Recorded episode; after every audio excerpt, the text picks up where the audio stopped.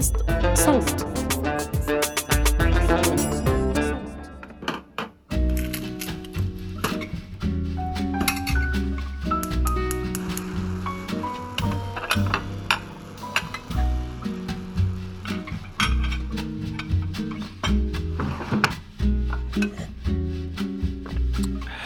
والله مرتبين هالقهوات. بعرفش إذا سمعتوا بس الجزائر والمغرب رجعوا زعلوا من بعض. يمكن تحكوا لي عادي إنه شو الجديد يعني.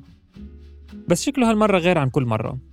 على ما يبدو القصة فيها قصف وأسلحة والذي منه بآخر أخبار سمعناها. مرحبا أنا محمود الخواجة وهذا بودكاست المستجد. في حلقة اليوم نحكي عن آخر مستجدات العلاقات المتوترة بين الجزائر والمغرب واللي جذورها ممتدة لزمان زمان كثير.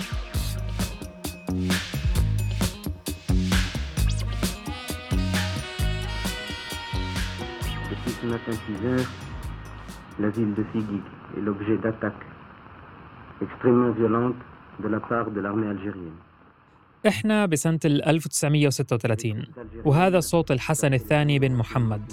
عم بحكي إنه مدينة فقيق عم تتعرض لهجوم عنيف من الصبح من قبل الجيش الجزائري. إنه الجزائر اخترقت الحدود المغربية وقدرت تحتل المرتفعات في مدينة فقيق لاحقا شهدت البلد ما عرف بحرب الرمال. كانت عبارة عن مواجهات عسكرية بين البلدين على إثر خلاف حدودي بينهم. تحديدا حول منطقتي تندوف وبشار اللي طالبت فيهم المغرب. بعد مرور سنين تحديدا بسنة ال 76 قرر البلدين قطع العلاقات على خلفية دعم الجزائر لجبهة البوليساريو في صراعها مع المغرب على الصحراء الغربية. ومين البوليساريو هدول يا حزركم؟ لازم نطول الخريطة عشان نفهم. طيب بسم الله. خليني أوصف لكم. دولة المغرب الساحلية من الغرب بتجاورها من الشرق الجزائر على طولها. باستثناء الصحراء الغربية اللي تقع معظمها تحت الإدارة المغربية. هذا الجزء جارته من الشرق موريتانيا واللي جارتها من الشمال الشرقي الجزائر. منطقة صحراوية شاسعة مساحتها حوالي 266 ألف كيلومتر مربع. وبتدير المغرب تقريبا 80% منها والباقي بتديره جبهة البوليساريو. بعد درس الجغرافيا نضب الخارطة على جنب. المنطقة الصحراوية هاي لطالما كان متنازع عليها من قبل المغرب والجزائر. بس اللي صار سنة ال 75 هو إنه إسبانيا قبل ما تطلع من الصحراء الغربية لأنها كانت مستعمرتها وقعت اتفاقية مدريد مع المغرب وموريتانيا. بموجبها اقتسم البلدين الصحراء. لكن الصحراويين رفضوا القرار. وقعت الاتفاقية نتيجة ضغوط شعبية ودبلوماسية من المغرب مثل المسيرة الخضراء اللي نظمتها الرباط باتجاه الصحراء الغربية وشارك فيها حوالي 300 ألف شخص لاسترداد الحق بهاي الأرض. وبعد حوالي شهر من اتفاقية مدريد يعني ببداية سنة 1976 أعلنت جبهة البوليساريو إقامة الجمهورية العربية الصحراوية الديمقراطية. نيجي هسا لجبهة البوليساريو نفسها. اسم البوليساريو هو انتقاء للحروف الأولى لعبارة إسبانية معناها الجبهة الشعبية لتحرير الساقية الحمراء ووادي الذهب. تأسست الجبهة سنة 1973 بهدف إقامة دولة مستقلة في الصحراء الغربية. وعززت موقفها من خلال مساعدات ودعم وصلوها من ليبيا والجزائر. فمثلا الجزائر سمحت لها تقيم مخيماتها في ولاية تندوف في الجنوب. وبحسب بعض التحليلات هذا الدعم الجزائري ولو أنه سببه الرسمي هو عدالة القضية إلا أنه قد يتم تفسيره أنه فرصة للجزائر لتصفية حسابات قديمة ومتجددة مع المغرب.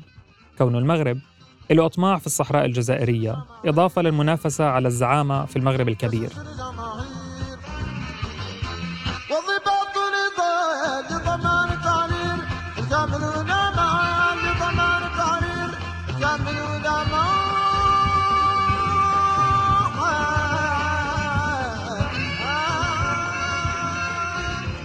عم نسمع أغنية تجييش الجماهير لفرقة موسيقية اسمها الشهيد الولي. الفرقة تسمت نسبة للولي مصطفى أحد مؤسسي جبهة البوليساريو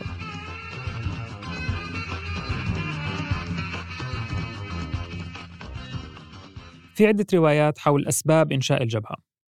اللي أرجعها لقمع سلطات الاحتلال الإسباني لمظاهرات جماهيرية سنة السبعين واللي أرجعها لوقت ما قمعت السلطات المغربية بقسوة مظاهرة مجموعة من الطلبة في أزقة طنطان اللي كانت تابعة إداريا لعمالة طرفايا سنة ال 72 على هامش احتفالات بموسم المدينة.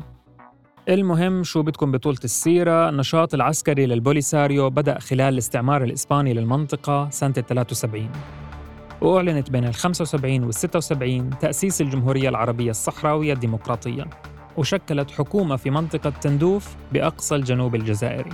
ومن سنة 1976 خاضت الجبهة حروب عديدة ضد المغرب لعندما توقفت الحرب بينهم سنة 1991 بعد التوصل لاتفاق وقف إطلاق النار بنية البحث عن حلول سياسية للنزاع وبرعاية الأمم المتحدة طبعاً تعالوا نمشي في الزمن شوي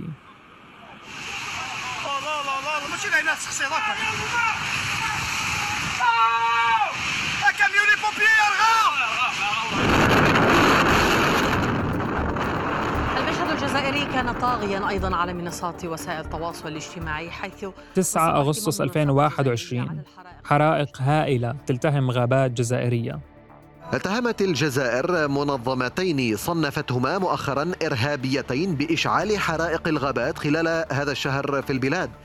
وقالت الرئاسة الجزائرية بعد اجتماع للمجلس الأعلى للأمن أن الشرطة اعتقلت 22 مشتبها بإشعال الحرائق. مشيرة إلى أن المسؤولية الأساسية تقع على عاتق منظمتي رشاد الإسلامية والماك. أيوة سمعتوا مين اتهمت غير إسرائيل؟ المغرب وحركة ماك. خليني أحكي لكم شو قصة حركة ماك. هذه أعزائي سخرية القدر شاءت إنه نفس الجزائر اللي بتدعم جبهة البوليساريو اللي بتطمح للتحرر من المغرب يكون عندها حركة استقلال في منطقة القبائل والمعروفة بماك وبتدعمها المغرب. وهذا بياخذنا للسبب الثاني اللي أدى لزعل المغرب والجزائر من بعض هالمرة ألا وهو؟ أزمة دبلوماسية جديدة بين البلدين الجارين الجزائر والمغرب. هذه المرة على خلفية تصريحات سفير المغرب في الأمم المتحدة بشأن حق تقرير ما أسماه بشعب القبائل معلنا لأول مرة دعمه لحركة استقلال منطقة القبائل. وزارة الخارجية الجزائرية استدعت سفيرها بالرباط فورا للتشاور. نظرا لغياب أي صدى إيجابي ومناسب من قبل الجانب المغربي فقد تقرر اليوم استدعاء سفير الجزائر بالرباط فورا للتشاور كما لا يستبعد اتخاذ إجراءات أخرى حسب التطور الذي تشهده هذه القضية. هذا الخبر انتشر قبل حوالي شهر من اندلاع الحرائق في الجزائر يعني كانت العلاقة متوترة أساساً وأجت الحرائق أذكتها. هذا إضافة إلى أن الجزائر اتهمت المغرب باستخدام برنامج بيجاسوس الإسرائيلي للتجسس عليها. حكينا عن برنامج بيجاسوس في هذا الموسم. ارجعوا للحلقة. المهم قبل ما الشهر يخلص حتى بيطلع وزير الخارجية الجزائري رمطان العمامرة وبيحكي لكل هذه الأسباب وبناء على العوامل والمعطيات السالفة الذكر فقد قررت الجزائر قطع العلاقات الدبلوماسية مع المملكة المغربية ابتداء من اليوم.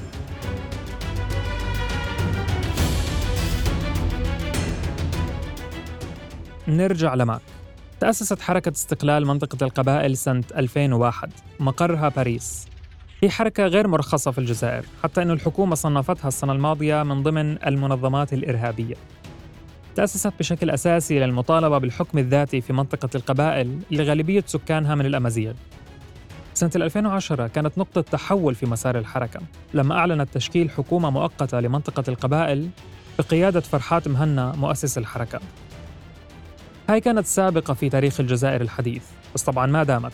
تعرض قادة الحركة لملاحقة السلطات الجزائرية اللي اعتقلت أعضائها وحظرت نشاطها. واليوم بيعيش معظم قادة الحركة في فرنسا.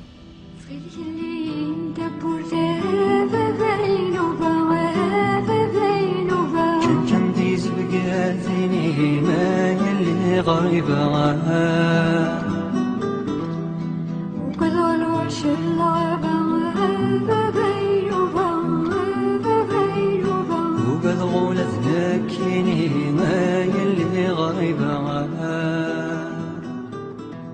وعلى سيرة فرنسا تعالوا نحكي على جارتها وجارة جارتها شوي إسبانيا والبرتغال.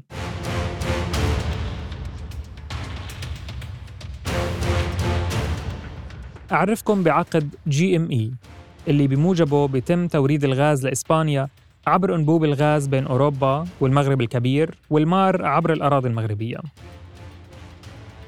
عبر هذا الأنبوب ترسل الجزائر سنوياً من 96 حوالي 10 مليار متر مكعب من الغاز الطبيعي لإسبانيا والبرتغال.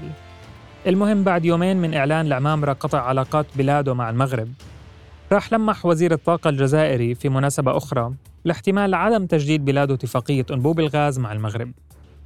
ووضح أنه إمدادات الغاز الطبيعي من الجزائر لإسبانيا راح تتم عبر أنبوب ميدغاز اللي بيوصل مباشرة بين الجزائر وإسبانيا عبر البحر الأبيض المتوسط اللي بينهم اللي هو بدناش جميلتك يا مغرب يعني. سألتوني طيب والمغرب شو فارق عليه؟ سؤال وجيه. ما هو مقابل عبور خط الأنابيب عبر أراضيه بيجي تقريبا مليار متر مكعب من الغاز الطبيعي. يعني 97% من احتياجاته. وبياخذ المغرب نصها على شكل حقوق طريق مدفوعة عينيا والنص الآخر بيشتريه بثمن تفاضلي.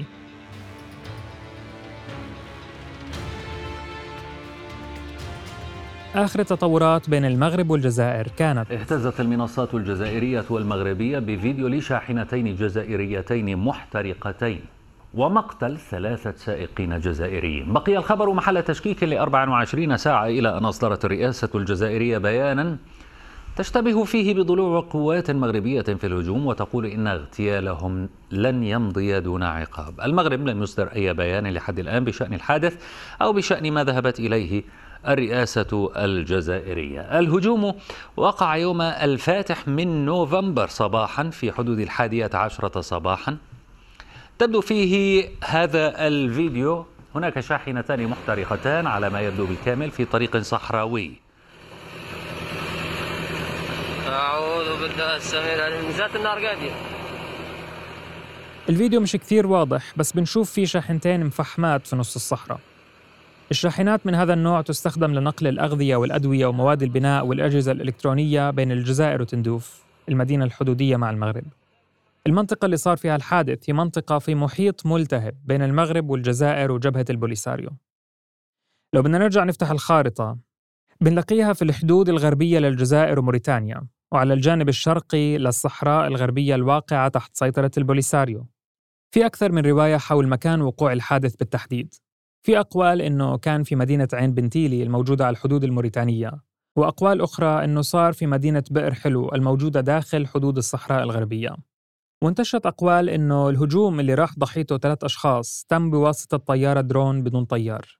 موريتانيا على طول نفت إنه يكون الهجوم تم على أراضيها. وصار في شوية لبس حوالين القصة كلها. إلى أن بتاريخ 3 نوفمبر تشرين الثاني. قالت الرئاسة الجزائرية إن ثلاثة مواطنين قتلوا جراء قصف لشاحناتهم خلال رحلة تجارية على الطريق بين مدينة ورقلا الجزائرية والعاصمة الموريتانية نواكشوط. ووصفت الرئاسة الحادثة بالعدوان الوحشي قائلة إنه لن يمر دون عقاب. وأشار بيان للرئاسة إلى أن عدة عناصر تشير إلى ضلوع الجيش المغربي في الحادث.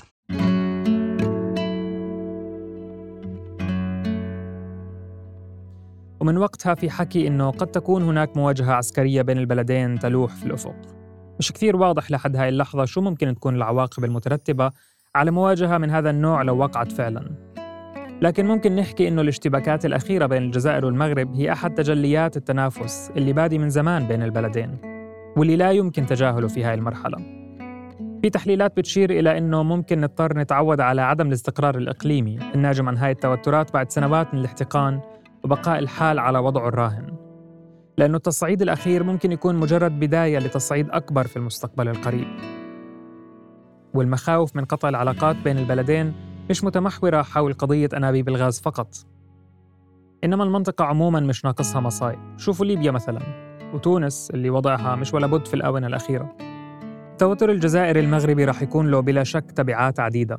ممكن من أهمها تأثيره على التعاون ما بين الدول المغاربية خصوصا أنه انخفاض مستويات التكامل الاقتصادي والتجارة الإقليمية.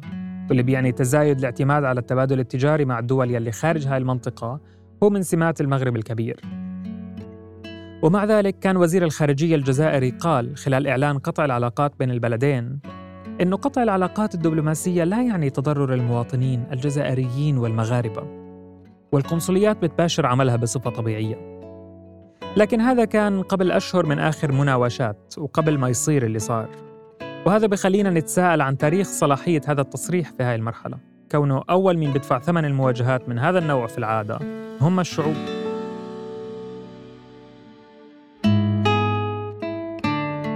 كنت معكم من التقديم محمود الخواجة. من الكتابة جنى قزاز. من التحرير عمر فارس. من البحث روان نخلة.